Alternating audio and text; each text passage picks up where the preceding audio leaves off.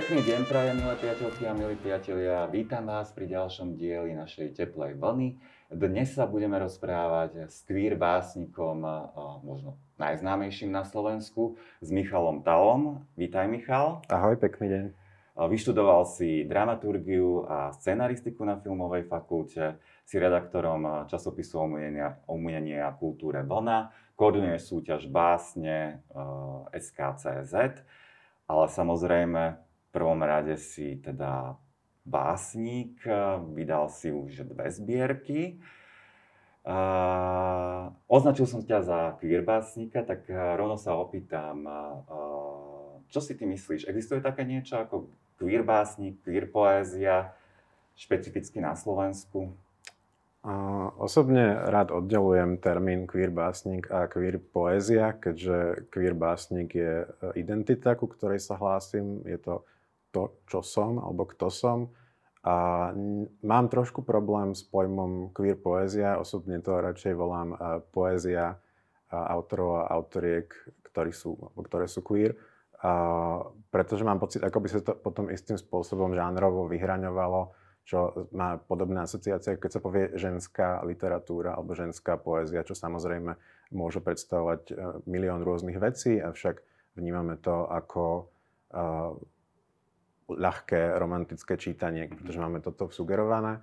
A myslím si, že ako queer básnik píšem poéziu, ktorá by mala fungovať univerzálne, hoci samozrejme tú moju osobnú životnú skúsenosť do nejakej miery vždy zachytáva.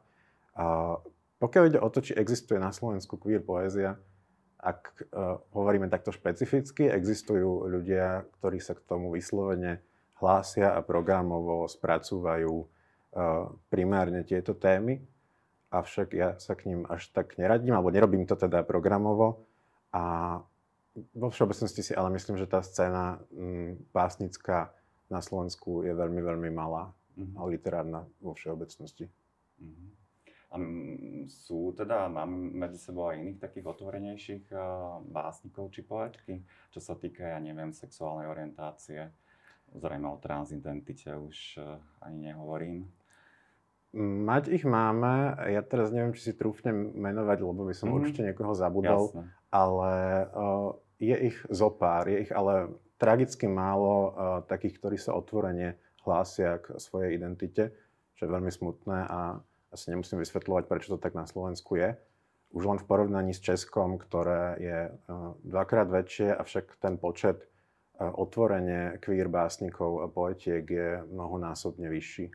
Mm-hmm. Vidno to napríklad aj z tých príspevkov do súťaže básne, že dá sa povedať, že nejaký počet tam zachytíte aj takéhoto typu básni?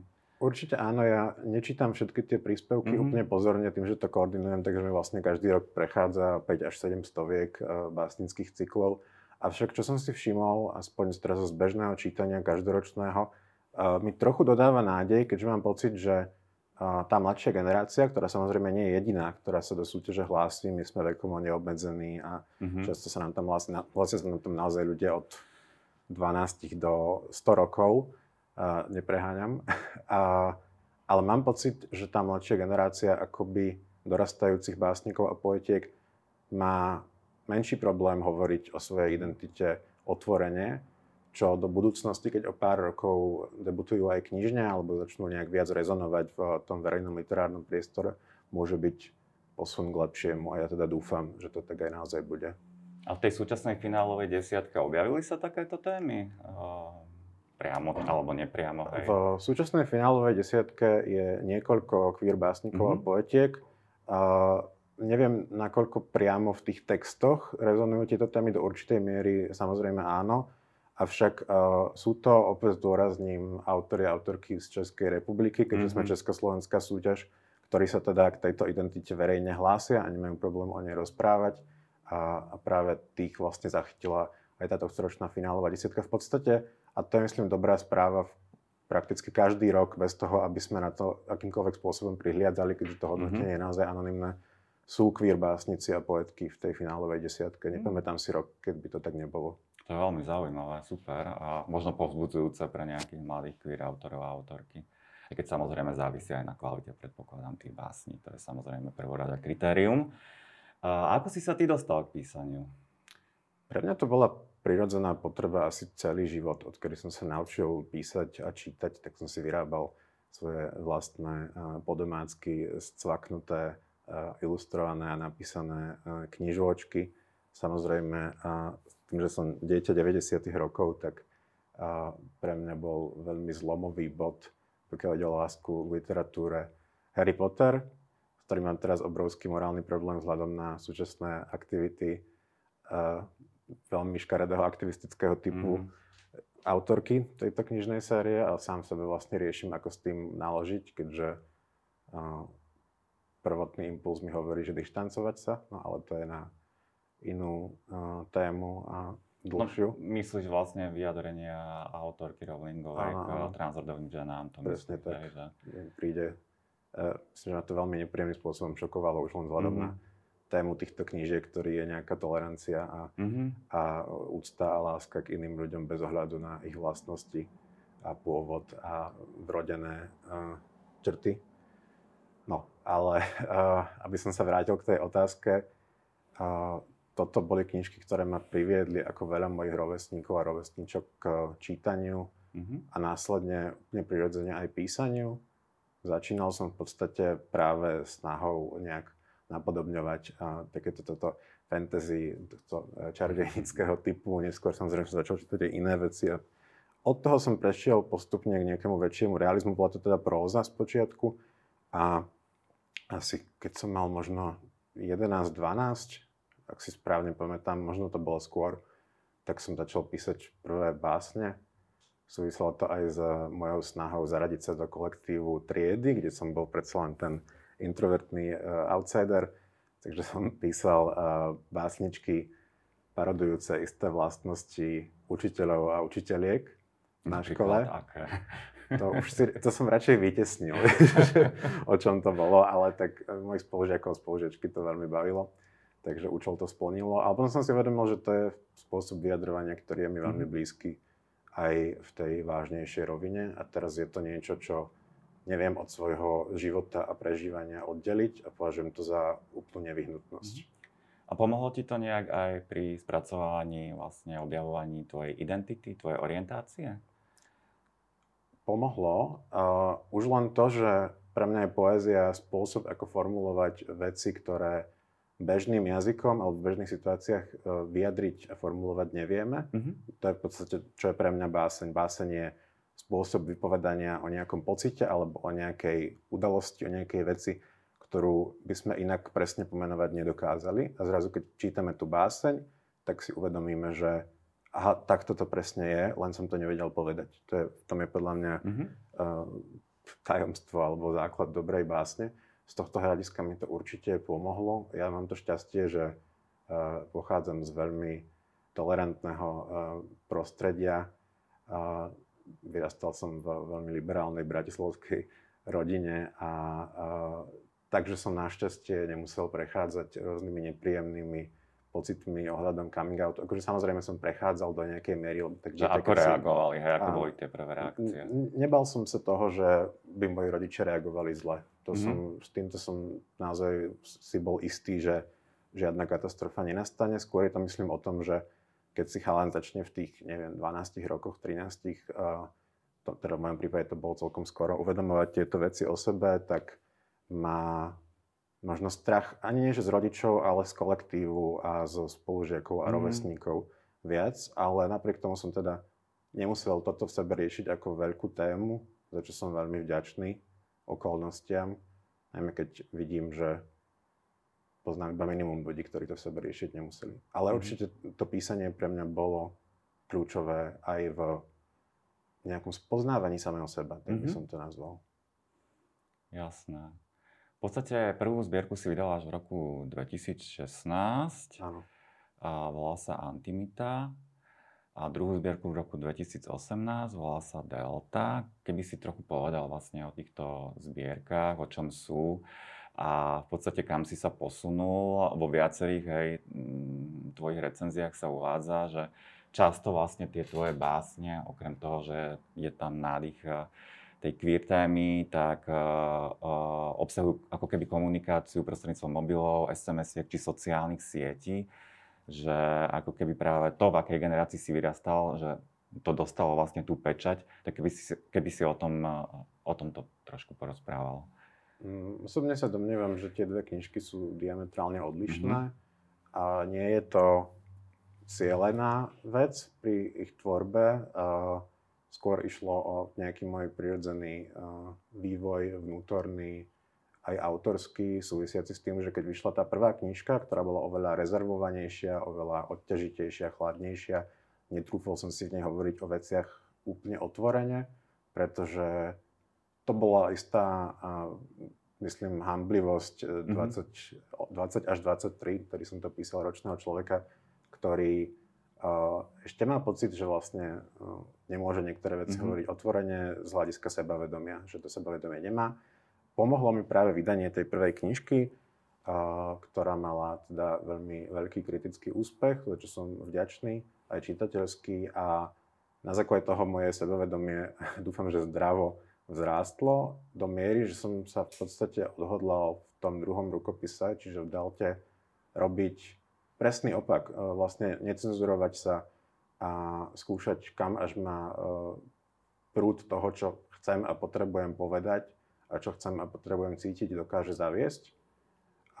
Je to teda v porovnaní s tou prvou knižkou, ktorá presne sa zaoberá e, nejakou odosobnenou komunikáciou cez digitálne technológie, cez internet a tak ďalej, čo síce stále ostáva aj v tej druhej mhm. knižke, mm-hmm. ale je oveľa vášnivejšia, telesnejšia, možno akoby zemitejšia už, už tá delta, ktorá má vlastne na obálke uh, rieky a riečné delty, evokuje tu prítomnosť vody a živlov a mm-hmm. tak mhm. ďalej.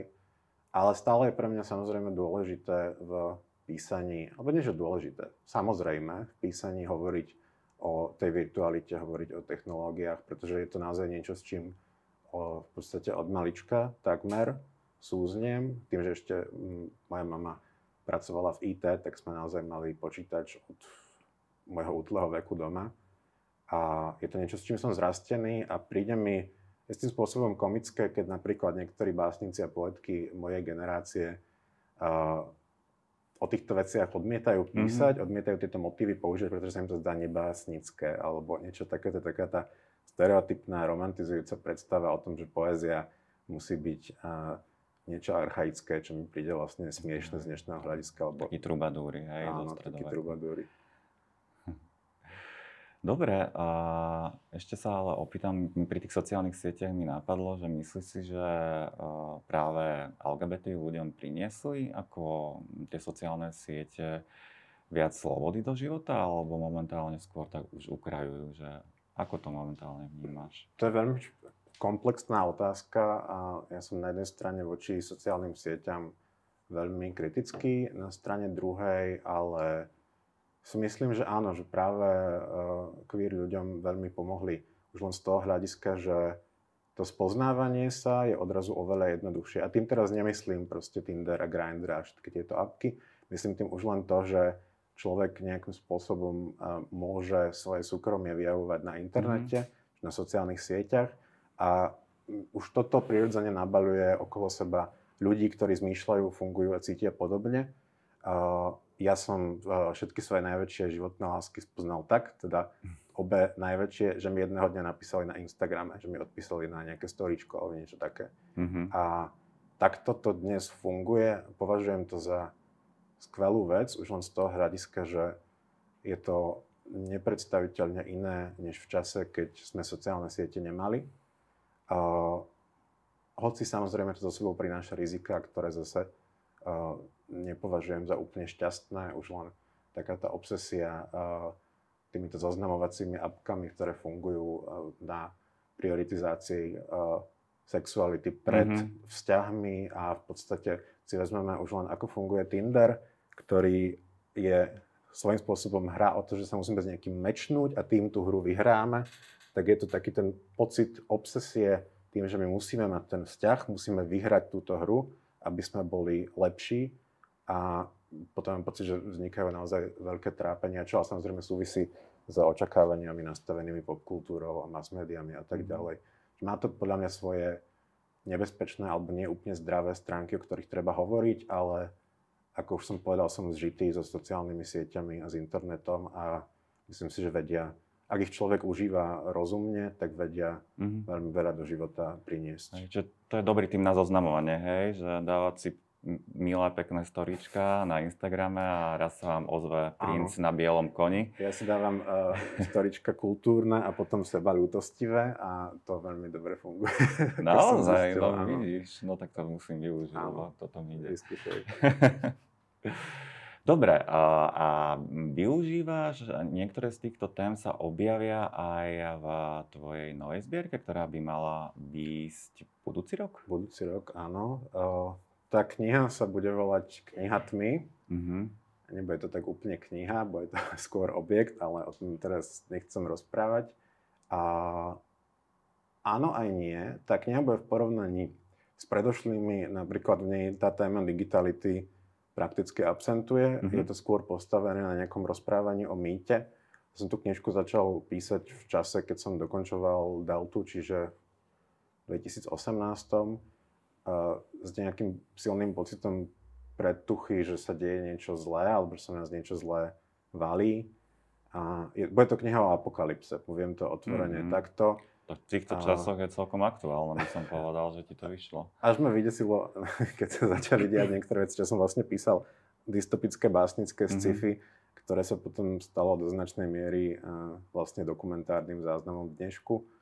Ale samozrejme uh, tá rovina queer vzťahov, alebo možno skôr queer nevzťahov a nejakej toxicity vo vzťahoch a sexuality, najmä sexuality tam bude veľmi silno prítomná. V podstate je to ešte ďalší posun od tej chladnej bezdotykovej antimity, kde táto kniha bude naozaj plná sexu, tak to poviem. To je nejaká dobrá reklama. Ty si, hej, ty si spomínal nejaké gangbangy. Áno, áno, gangbangy s antikristom a tak ďalej. To je zaujímavé. No, milí diváci a diváčky, tak myslím si, že asi máte sa na čo tešiť.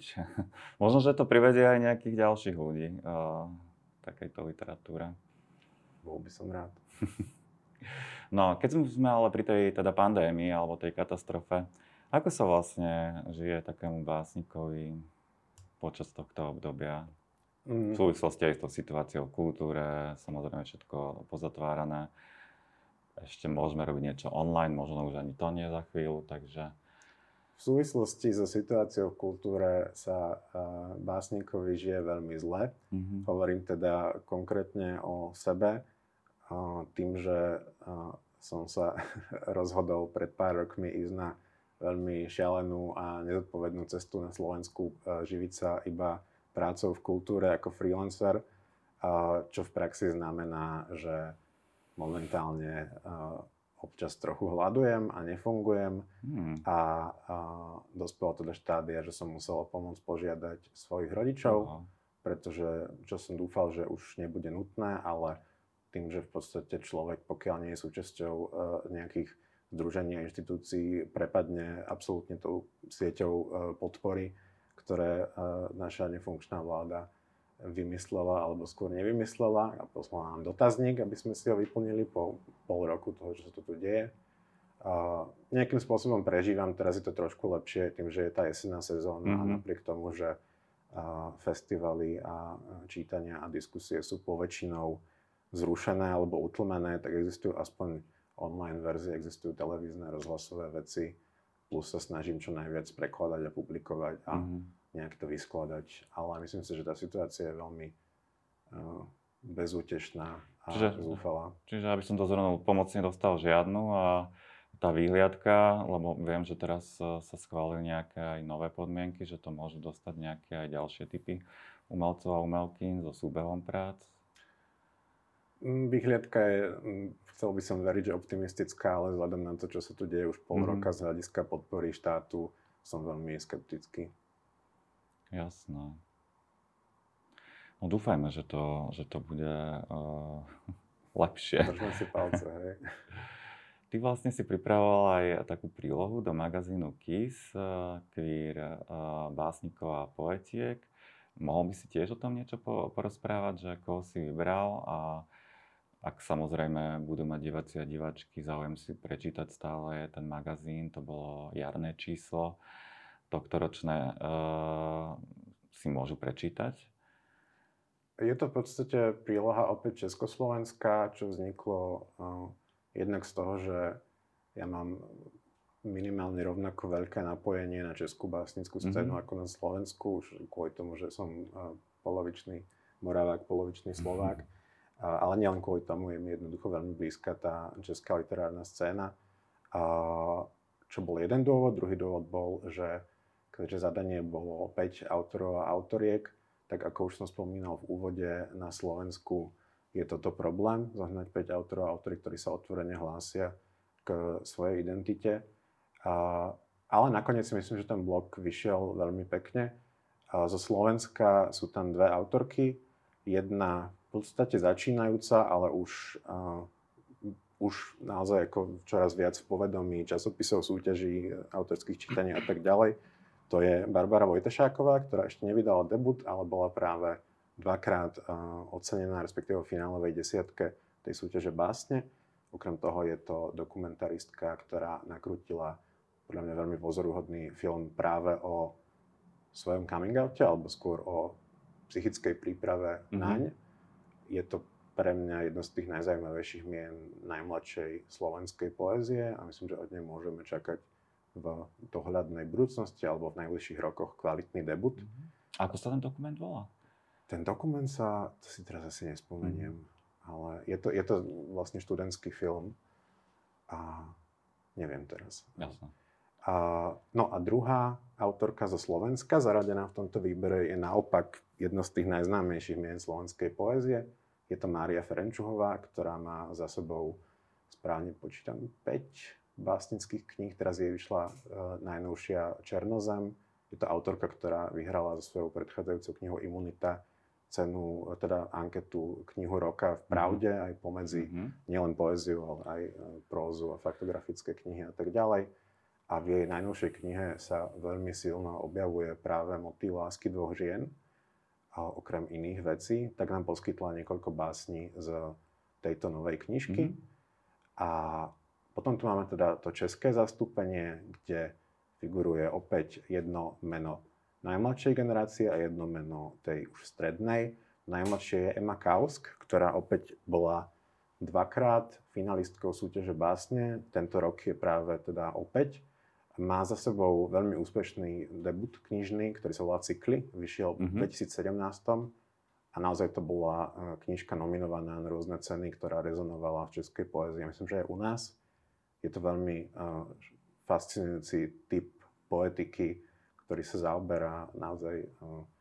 na jednej strane veľmi intimnými otázkami a na strane druhej aj širšími spoločenskými, pričom to dokáže úplne prirodzene skolbiť. A tá báseň dlhšia, ktorú nám poskytla pre časopis, je, myslím, veľmi zaujímavým vybočením z jej štandardného písania, ktoré mm-hmm. Taktiež bolo, povedzme, podobne ako v prípade môjho debutu, skôr také odosobnené a chladné. A je to taktiež smerom k väčšej vášnivosti, k väčšej otvorenosti výpovede. Takže sa veľmi teším na jej ďalšie texty. No a napokon je tam Adam Borzič, čo je zase jedno z najznámejších mien mm-hmm. strednej generácie českej poézie. Je to básnik, šéf-redaktor literárneho časopisu Tvar, jedného z tých najlepších v Českej republike, prekladateľ, publicista, eseista, psychoterapeut a uh, jeden z mojich najväčších srdcoviek v poézii súčasnej stredoeurópskej vôbec, ktorý nám teda poskytol tiež krásnu, dlhšiu báseň. Mm-hmm. Podľa mňa sú to veľmi, veľmi zaujímavé a inšpiratívne typy, ako aj tie básne a myslím si, že to môže možno toto motivovať ľudí, aby e, si začali čítať básne aj takýchto autorov a teraz už vedia, že kto to je. A my by sme chceli vlastne v ďalšom magazíne, v zimnom čísle, pripraviť prílohu, ktorá by sa týkala queer prózy. A tam sme ťa tiež oslovili, že e, či by si e, oslovil autorov a autorky a vybral nejaké. Ako sa ti v tom darí? Zatiaľ som v napätí, autori a autorky boli oslovení. Vychádzal som teda primárne z literárnej súťaže Poviedka, mm-hmm. čo je tá najznámejšia literárna súťaž na Slovensku, prozaická, kde viem, že je niekoľko uh, mien, ktoré sa ako queer identite hlásia a myslím, že píšu veľmi zaujímavo a že by tam zaujímavo zarezonovali, ale žiadne mená ešte menovať nebudem, pretože, ako som povedal, som v napätí. Uh, autori a autorky boli oslovení a väčšinou sa mi dostalo odpovede typu uvidíme, mm-hmm. alebo snáď to stihnem a podobne, čo je vždy výborné um, pri zostavovaní niečoho. Hej, čiže, čiže um, môžeme sa tešiť na výslednú po- podobu. Áno, bude to trošku prekvapenie, ale verím, že tie texty sa tam zaujímavé nazbierajú a že nám naozaj aspoň niektorí a niektoré prispejú lebo keďže som pýtal pôvodné texty, ktoré ešte teda neboli ani súťaži, ani nikdy mm-hmm. nepísané, ale úplne nové texty. Čiže úplne novinky to áno, budú. Áno, ktoré budú premiérovo, tak práve preto je to teraz ešte tak napätí, ale myslím si, že určite tam sa niečo veľmi kvalitné objaví. Mm-hmm.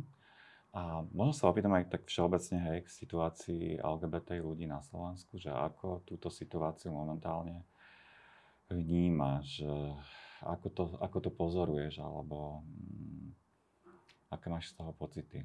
Asi ako a všetci, e, my z toho mám pocity veľmi depresívne a úzkostlivé. Je veľmi náročné fungovať v krajine, ktorá má momentálne ešte takú vládu, akú má, mm-hmm. ktorej sa napokon včera či predčerom sa riešilo, to síce nesúvisí úplne priamo s LGBTQI ľuďmi, ale zároveň súvisí, je to tiež ľudskoprávna otázka, keď máme 2000 nových nakazených denne a parlament rieši stále dookola na podnet istej pani poslankyne potraty, mm-hmm. tak sa myslím ukazuje, aký je mentálny svet týchto ľudí, aké sú ich priority a ako za každú cenu budú svoju nenávistnú ideológiu pretláčať ľuďom, ktorí ani nemajú záujem, keďže tie prieskumy hovoria jasne, že Slováci sú oveľa liberálnejší, oveľa otvorenejší, než si niektorí naši politici a političky myslia. Nie je mi z toho dobré, snažím sa to istým spôsobom ventilovať, snažím sa v rámci zachovania vlastného psychického zdravia veriť, že sa to môže jedného dňa zlepšiť a že tu je minimálne istá časť spoločnosti, ktorá dúfam, že sa zväčšuje a ktorá je otvorenejšia aj povedzme prijatiu nejakej inakosti. Ale tá súčasná situácia je teda ponurá a pokiaľ sa táto vláda nerozpadne, tak ešte ponurá aj dlho bude. A obávam sa, že aj keď sa rozpadne, tak môže dať priestor ešte ponurejším verziám budúcnosti, ale nechcem veštiť nič zlé, keď by to tak nebolo. A, no nevyveštil si to v tej novej Veď práve, že vyveštil, ale dúfam, že, že to bude iba sci-fi. No to sa dozvieme až budúci rok, hej, že ako by to mohlo uh, teda dopadnúť. A dotklo sa teba niečo osobne v poslednej dobe, čo sa týka tvojej orientácie alebo nejakých eh, predsudkov vzťahu k LGBT komunite, k gejom? O, predvčerom. No, predvčerom som bol na nákupe, a, ale to je len tak akože náhle uvedomenie si toho, čo je na Slovensku denná prax. Prečo som bol na nákupe a, v potravinách a poprosil som istého pána, ktorý košíkom blokoval celú uličku Povedal som mu slušne, že s dovolením, na čo som si vypočul, že som škaredý buzerant. A, mm-hmm. Ale to človek z toho dostane na chvíľu úzkosť, ale potom si uvedomí, že žiaľ, to je spôsob, akým tu musíme fungovať, akým tu musí fungovať každý človek, ktorý nejakým spôsobom neskrýva svoju inakosť. A je to tragické, ale je to naozaj tak, ja si pamätám už len nie až tak dávny rozhovor, to je trošku iné, ale zároveň to súvisí s Irenou Biháriovou z Progresívneho Slovenska, mm-hmm. ktorá, ktorej sa pýtali na narážky, mm-hmm.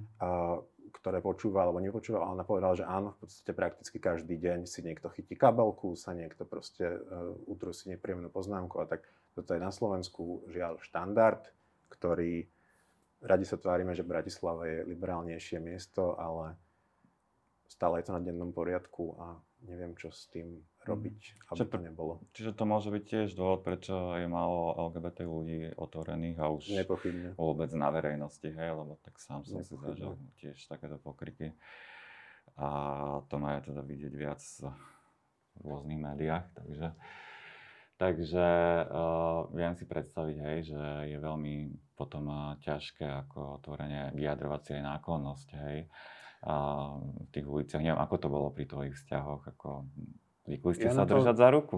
Ja na toto sa snažím nejakým spôsobom uh, nedbať a povedať si, že na tom, že prejavujem človeku, ktorého milujem náklonnosť na verejnosti, nie je nič zlé a ja to viem a nie je môj problém, uh, keď s tým má problém niekto iný, pretože to je uh, hlboký vnútorný problém daného človeka mm-hmm. a mhm. nie mňa.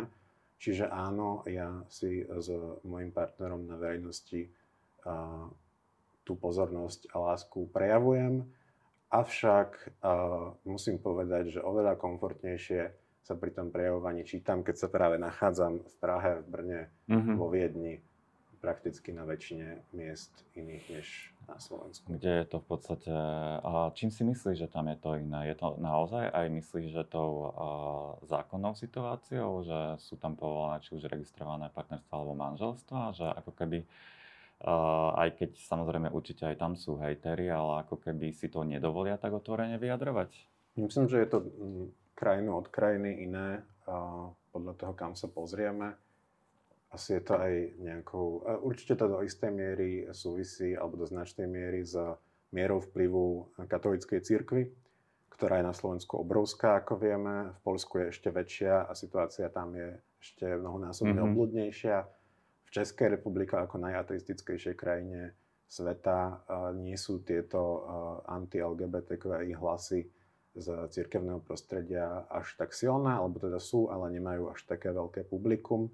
Plus si myslím, že ide aj o mm, celkový pocit frustrácie zo spoločnosti, ktorý samozrejme je síce aj v Českej republike obrovský, v Rakúsku určite do nejakej miery tiež, ale verím, že čím frustrovanejšia a unavenejšia spoločnosť je, tým vyhrotenejšia a agresívna potom je aj voči svojim menšinám a voči v podstate mm-hmm. akejkoľvek uh, slabšej porovnaní s väčšinou inakosti.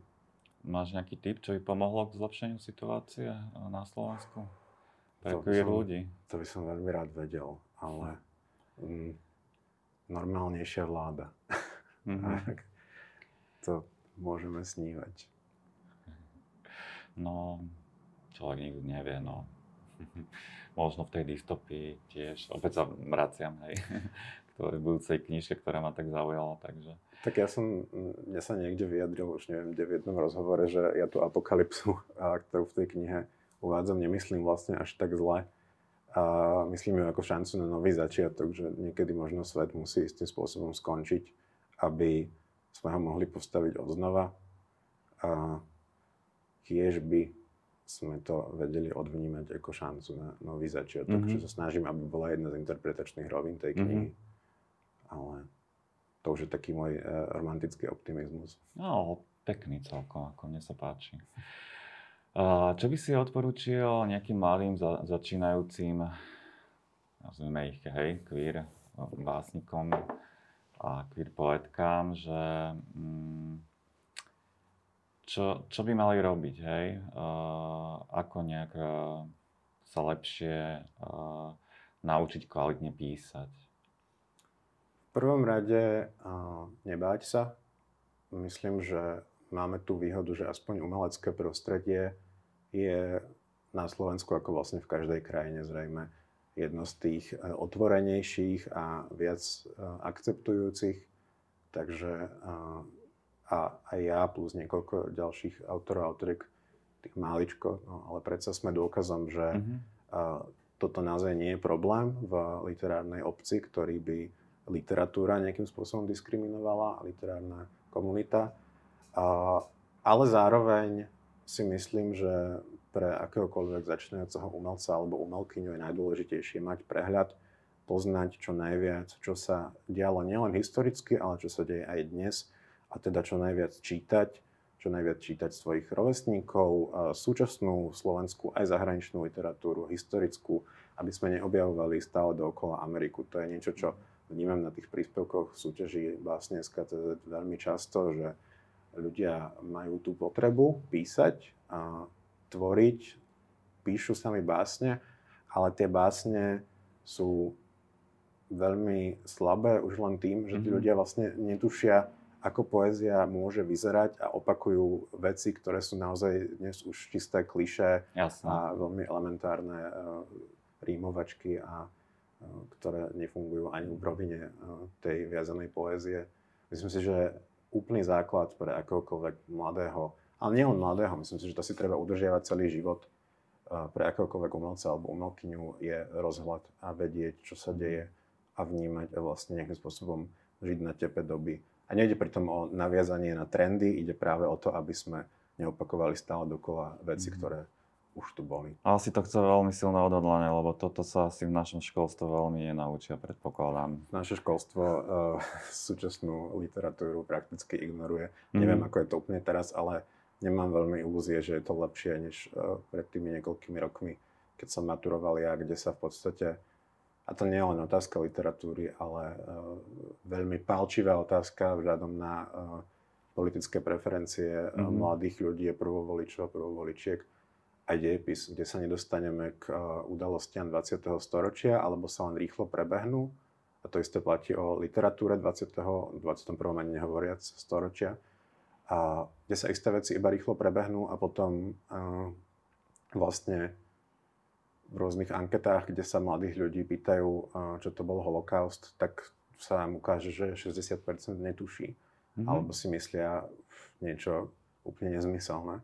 Potom to tak aj vyzerá. Nemáme vlastne základné e, povedomie o našej nedávnej histórii a pokiaľ si ho človek nedoplní teda sám na, uh, z vlastnej iniciatívy, čo bolo aj teda príklad mňa, pokiaľ ide o literatúru, že som si naozaj, a to ešte musím povedať, že som mal veľmi dobrú slovenčinárku, ale musel som si v podstate doplniť všetky, všetko povedomie o súčasnej Mhm. literatúre sám, inak by som sa k nej nedostal. Hej, no, aj v súčasnosti predpokladám, že v histórii by sa nedozvedeli Mm. o tom, že tu bolo možno aj nejaké emancipačné hnutie e, za tú našu menšinu, hej, a čo sa vlastne dialo.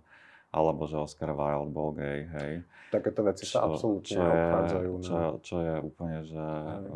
vlastne sa vytrháva ako kus tých dejín a kus e, identity tých autorov a autoriek a zneviditeľne, ne- zneviditeľňuje sa. Presne tak. Môžeme len dúfať, že sa to možno raz niekedy zmení, alebo je to také odporúčanie a typ, ako vlastne hovoriť o rôznych menšinách, hej, lebo naozaj eh, je pravda, že v minulosti boli doménou, hej, písania hlavne bieli heteromuži možno, eh, alebo aj gay, hej, občas, ale hlavne muži, ale ako keby sa nehovorí vlastne o tých eh, ostatných. A v prípade aj, že tam figurovali uh, nebieli alebo nehetero muži, ktorých naozaj v tých čítankách je veľa, nie on teda Oscar Wilde, a tak sa táto časť ich identity zamlčí a prejde. Mhm. A v podstate sa v úvodzovkách normalizuje a uh, je úplne obídený fakt, že napríklad aj otvorene písali o láske k človeku rovnakého pohľavia. A Mhm. Toto sa obchádza úplne. Pritom tých autorov, autoriek aj autoriek je tam celkom dosť. A vedel by si odporučiť na čítanie niečo zo, zo súčasnej tvorby? Máš niečo? Čítal si niečo? Uvažujem. Je taká uh, vynikajúca antológia uh, súčasnej juhoamerickej poézie, Mhm. ktorá vyšla o vydavateľstve FRA minulý rok v Českej republike v preklade Petra Zavadila. A nie síce celé, ja si nespomeniem teraz na meno, je to veľmi komplikované južanské meno, avšak jeden, sú v nej zaradení traja autory iba, ale naozaj, že rozsiahli výber z ich diela. A jeden z tých autorov je pre mňa jedna z najdýchberúcejších príkladov hovorenia o queer láske, uh, aký si za poslednú dobu pamätám. Je to teda autor strednej generácie, stále píšuci. To naozaj neskutočne nádherne spracované pocity samoty queer človeka, uh, zamilovanosti, ale aj takej tej, tej, tej, tej prchavosti vzťahov Mhm. dnešných a tej prioritizácie uh, sexuality nad uh, citovým prežívaním z pozície naozaj ultracitlivého jedinca. A ešte by som mal odporúčanie, ktoré nie je súčasné úplne, ale Mhm. vrátil som sa k nemu tieto dni a opäť ma veľmi zasiahlo. A to je grécky básnik Konstantinos Kavafis, čo, Mhm. bol, je, čo je vlastne jeden v Grécku považovaný za jedného z najvýznamnejších predstaviteľov uh, modernej gréckej poézie. On žil na prelome 19. a 20. storočia. Za života nepublikoval e, prakticky takmer nič, alebo veľmi málo. Celé jeho zobrané dielo vyšlo pred už viacerými rokmi, ale dá sa zohnať v českom preklade, veľmi kvalitnom. Nespomeniem si teraz, kto to prekladal, ale je to taká niekoľko stostranová veľká bychla, ktorú sa dá niekomu ublížiť v prípade potreby, až Biblia. A tá poézia je absolútne fascinujúca v tom, že on vlastne v 19. storočí alebo na začiatku 20. storočia absolútne otvorene rozprával o láske k mužom, o sexe, o a, svojich citoch a zároveň to dokázal prepájať s mytológiou, so starými gréckými bájami a tak ďalej, spôsobom, ktorý je vlastne veľmi nezvyčajný aj z hľadiska dnešnej poézie. Je to niečo, čo by bol unikátny e, a ľahko rozpoznateľný hlas aj dnes. On pointuje texty spôsobom, mm-hmm. že máme pocit, že tá pointa tam nie je, že on len opisuje niečo úplne každodenné a, a básne, ktoré fungujú napríklad na tom, že spomenul som si na tú a tú lásku, uh, rozmýšľam, ako to bolo a ako to skončilo, vidím na balkón a nadýchnem sa a pozerám sa na mesto. A to je celé. Ale ten pocit, ktorý to v človeku zanechá, je až mrazivo silný. On dokáže tie momenty akoby prchavosti, ale ktoré sú ale zároveň emocionálne nabité, neuveriteľne presne zachytiť. Takže Konstantinos Kavafis je meno, ktoré najmä mladým queer básnikom a poetkám nesmierne odporúčam. Je to naozaj teda jeden z hlavných pilierov gréckej poézie a zároveň u nás málo známe meno, mm-hmm. ktoré ale stojí za to. Tak toto naozaj mňa zaujalo, tak tiež si to pokúsim prečítať, lebo to je úžasné, hej, že vlastne už v tom období proste naozaj vznikali takéto diela. No a ešte tak na záver sa opýtam, že či by si nevedel niečo od seba, a, jak by som to povedal, viem, že to sa už nehovorí, že zarecitovať, to je také detské, ale nejaký taký kúsok svojej tvorby, že či by si nám nepovedal. Ak mi dáš chvíľu, tak ja si v telefóne nájdem niečo. Do teba chcem spadnúť a stratiť sa. Poď bližšie, tras sa, cítim, ako dýcháš, cítim, ako mi celú noc dýcháš na tvár a na rameno, Delí by si si to nikdy nedovolil. Mám pocit, že sa zmenšujem, ale možno je to ozvena. Možno je pri veľký priestor. Mám pocit, že už nie je iná možnosť, ale možno klame telo. Možno iba horí čosi na blízku. Matka prázdnych rokov, nedovol, aby ma zničil. Matka odložených rozhodnutí, veď nás správnym smerom matka novovysiatého lesa, matka búrok, hmyzu a vody, dodaj mu odvahu, zortovať, zotrvať pri mne a celý sa vo mne ukryť. Škrť ma. Odhryzne mi celú spodnú peru a ucho. Z celej sily mi vraz. Ťahaj ma za vlasy, obleč sa do môjho tela. Chcem všetku bolesť sveta, bez toho, aby si ešte niekedy zmizol z dosahu. Chcem všetku bolesť sveta, ale už len takú, ktorá nezachádza pod povrch. Takú, ktorú privodíš dotykom vlastných teplých rúk a úst. Dovtedy budem čakať. Nemusíme sa dotýkať. Pokiaľ si napokon vždy nájdeš cestu ku mne domov, pokiaľ sa vrátiš aj z najtmavších večerov a najhoršieho obklúčenia, pokiaľ si napokon vždy ľahneš na to isté miesto a zaspíš vedľa mňa, nahý alebo oblečený, v mojom svete nebude nič zácnejšie. Hmm, super. Ďakujem ti, ďakujem ti Michal, bolo to veľmi inšpiratívne a verím, že, verím, že aj mnohí diváci a divačky načerpali nejakú literárnu inšpiráciu. Naozaj ti teda ďakujem za tvoju účasť na našej teplej vlne. Ja ďakujem za pozvanie. A tiež vám ďakujem, milé priateľky a milí priatelia, že ste sledovali ďalší diel Teplej vlny. Moje meno je Andrej Kurúc a všetky naše diely nájdete na našich kanáloch, či YouTube a rôznych podcastoch a budem sa tešiť na vás opäť na budúce. dovidenia.